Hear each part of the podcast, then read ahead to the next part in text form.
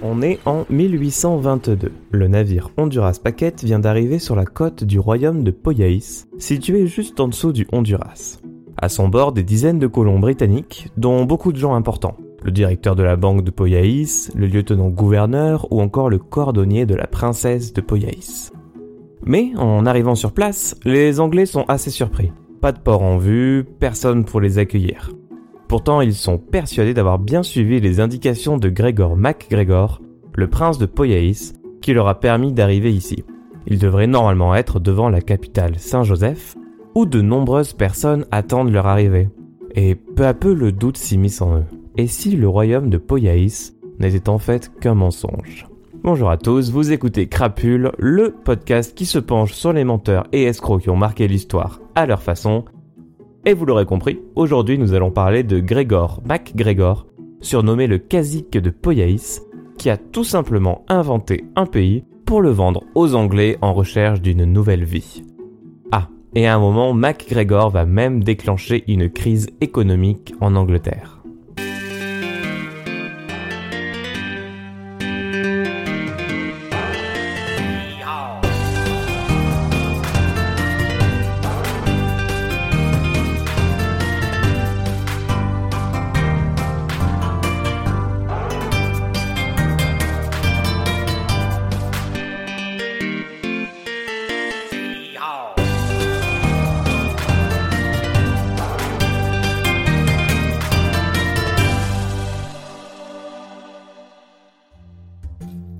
Né en 1786, Gregor MacGregor passe sa jeunesse dans l'armée britannique avant de se rendre en Amérique du Sud dans les années 1810 pour combattre dans la guerre d'indépendance du Venezuela contre l'Espagne.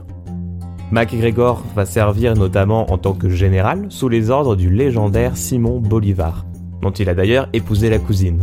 Et il va mener ensuite une série de campagnes militaires indépendantes dans les Caraïbes, une de ses actions militaires les plus connues a d'ailleurs eu lieu en 1817, lorsqu'il a réussi à lever une petite armée de flibustiers et à capturer brièvement l'île Amelia en Floride, jusque-là aux mains des Espagnols. Mais MacGregor n'était pas vraiment un commandant militaire très brillant.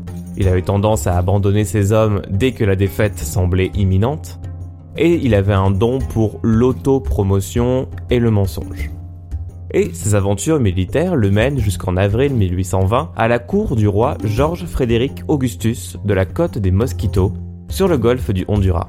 Le peuple Mosquito, c'est un peuple de descendants d'esclaves africains et qui, comme les Anglais, euh, n'aimait pas beaucoup les Espagnols.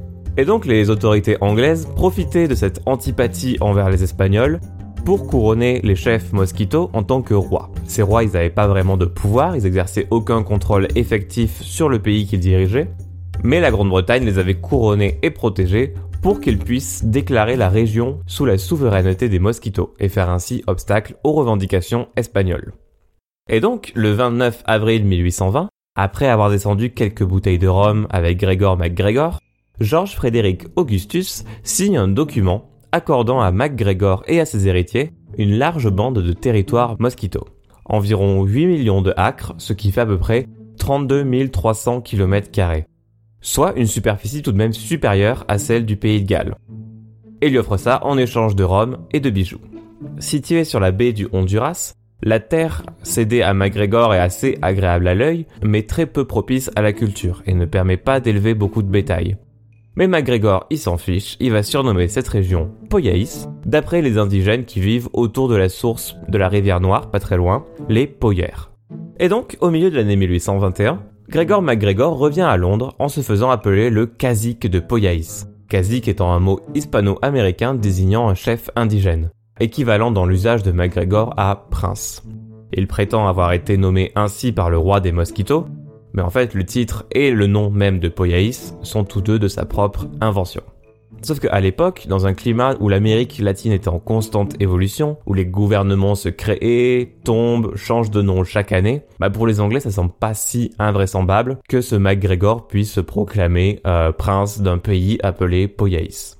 Et donc officiellement, MacGregor annonce venir à Londres pour assister au couronnement du roi George IV au nom des habitants de Poyaïs, et pour rechercher des investissements et des immigrants.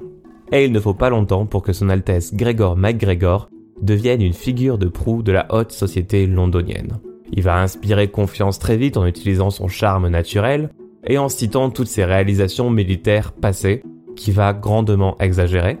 Et il arrive également armé d'une série de documents officiels au nom du pays de Poyais, presque tous fabriqués.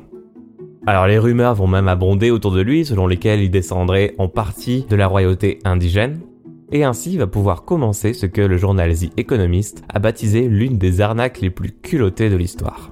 Pour commencer, MacGregor va tout faire pour rendre son pays imaginaire le plus réel possible. Il va imaginer tout un système politique, un parlement tricaméral et d'autres arrangements constitutionnels alambiqués pour Poyaïs. Il va élaborer des mécanismes commerciaux et bancaires, et il va même jusqu'à dessiner les uniformes distinctifs pour chaque régiment de l'armée poyaïsienne. Son pays imaginaire avait aussi un système d'honneur, des titres fonciers, un blason doublement soutenu par des poyeurs et des licornes, et un drapeau avec une croix verte sur fond blanc. Si bien qu'à la fin de l'année 1821, le major William John Richardson, un riche aristocrate, accepte non seulement la fantaisie de MacGregor comme étant vraie, mais il devient surtout un allié actif, fournissant même sa maison de campagne à Oak Hall comme base britannique à la supposée famille royale poyaïsienne. En retour, MacGregor décerne à Richardson l'ordre de la Croix Verte et le nomme comme le plus haut représentant des Poyaïs en Grande-Bretagne.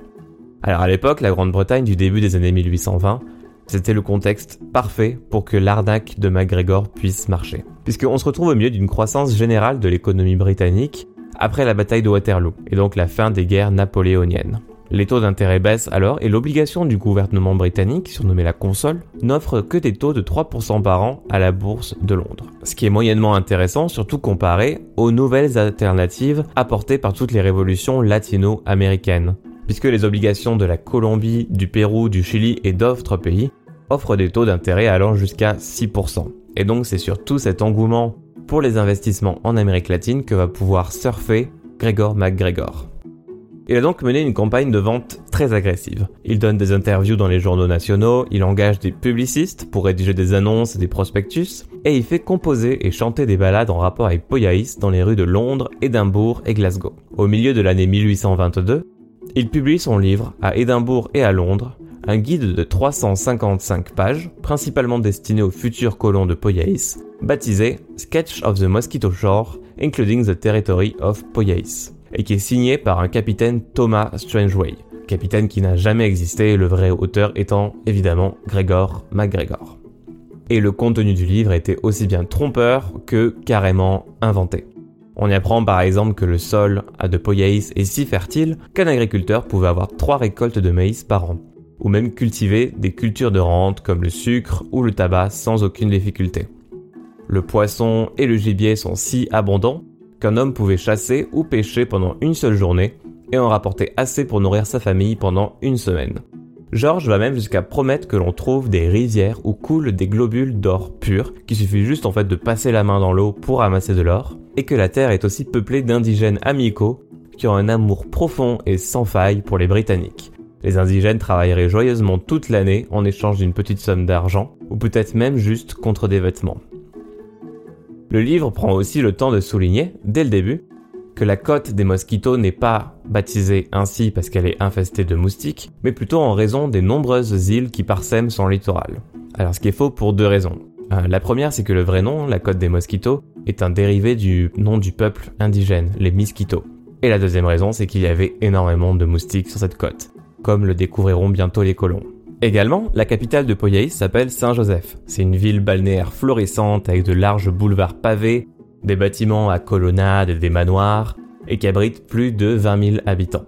On y trouve même un théâtre, un opéra et une immense cathédrale à coupole. Gregor va même réussir à persuader un jeune prêtre de Glasgow, Andrew Picken, qui avait des rêves de vie littéraire, d'écrire un poème et une ballade chantant les louanges de Poyaïs, tout en donnant l'impression que c'était les produits de la propre culture de Poyaïs. En échange, MacGregor lui promet la direction de l'opéra de Saint-Joseph.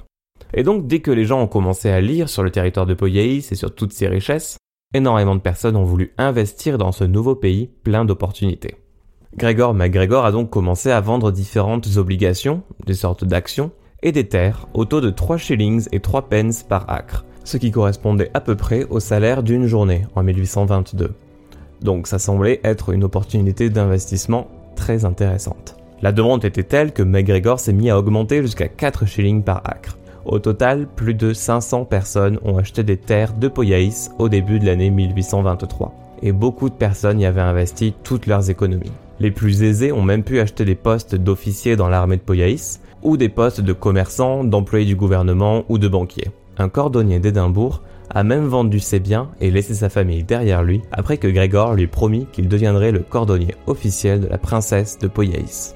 Au total, dans son rôle de cazique, MacGregor a engrangé à peu près plusieurs centaines de milliers de livres de bénéfices. Mais il ne s'est pas simplement arrêté à la vente de terres et d'actions. Il lui fallait également recruter des colons.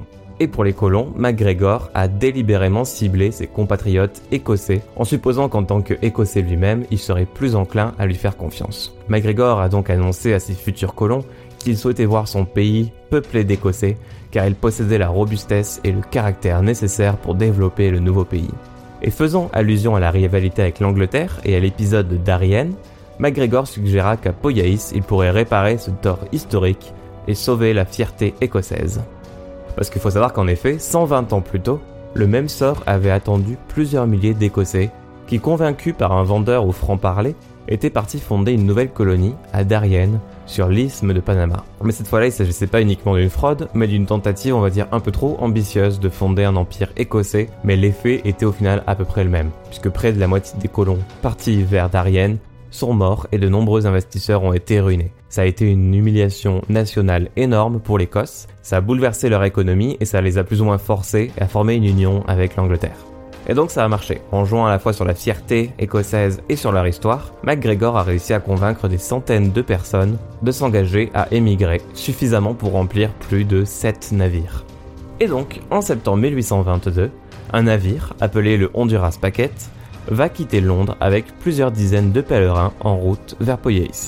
La direction du premier groupe de colons est confiée à un ancien officier de l'armée britannique, Hector Hall. Après que MacGregor ait brièvement parlé à chacun des colons pour leur souhaiter bonne chance, le Honduras Packet a pris la mer, battant le pavillon de la Croix Verte de Poyais. Quatre mois plus tard, un second navire, transportant cette fois près de 200 colons, quitte le port de Lys en Écosse. Parmi ses occupants, la plupart ont converti tout leur argent en dollars de Poyais, que MacGregor avait commencé à imprimer en Écosse. Donc MacGregor va à nouveau voir les colons, monte à bord pour s'assurer qu'ils sont bien logés, et il leur annonce que puisqu'il s'agissait du premier voyage d'immigrants de l'Écosse vers Poyaïs, toutes les femmes et les enfants navigueraient gratuitement.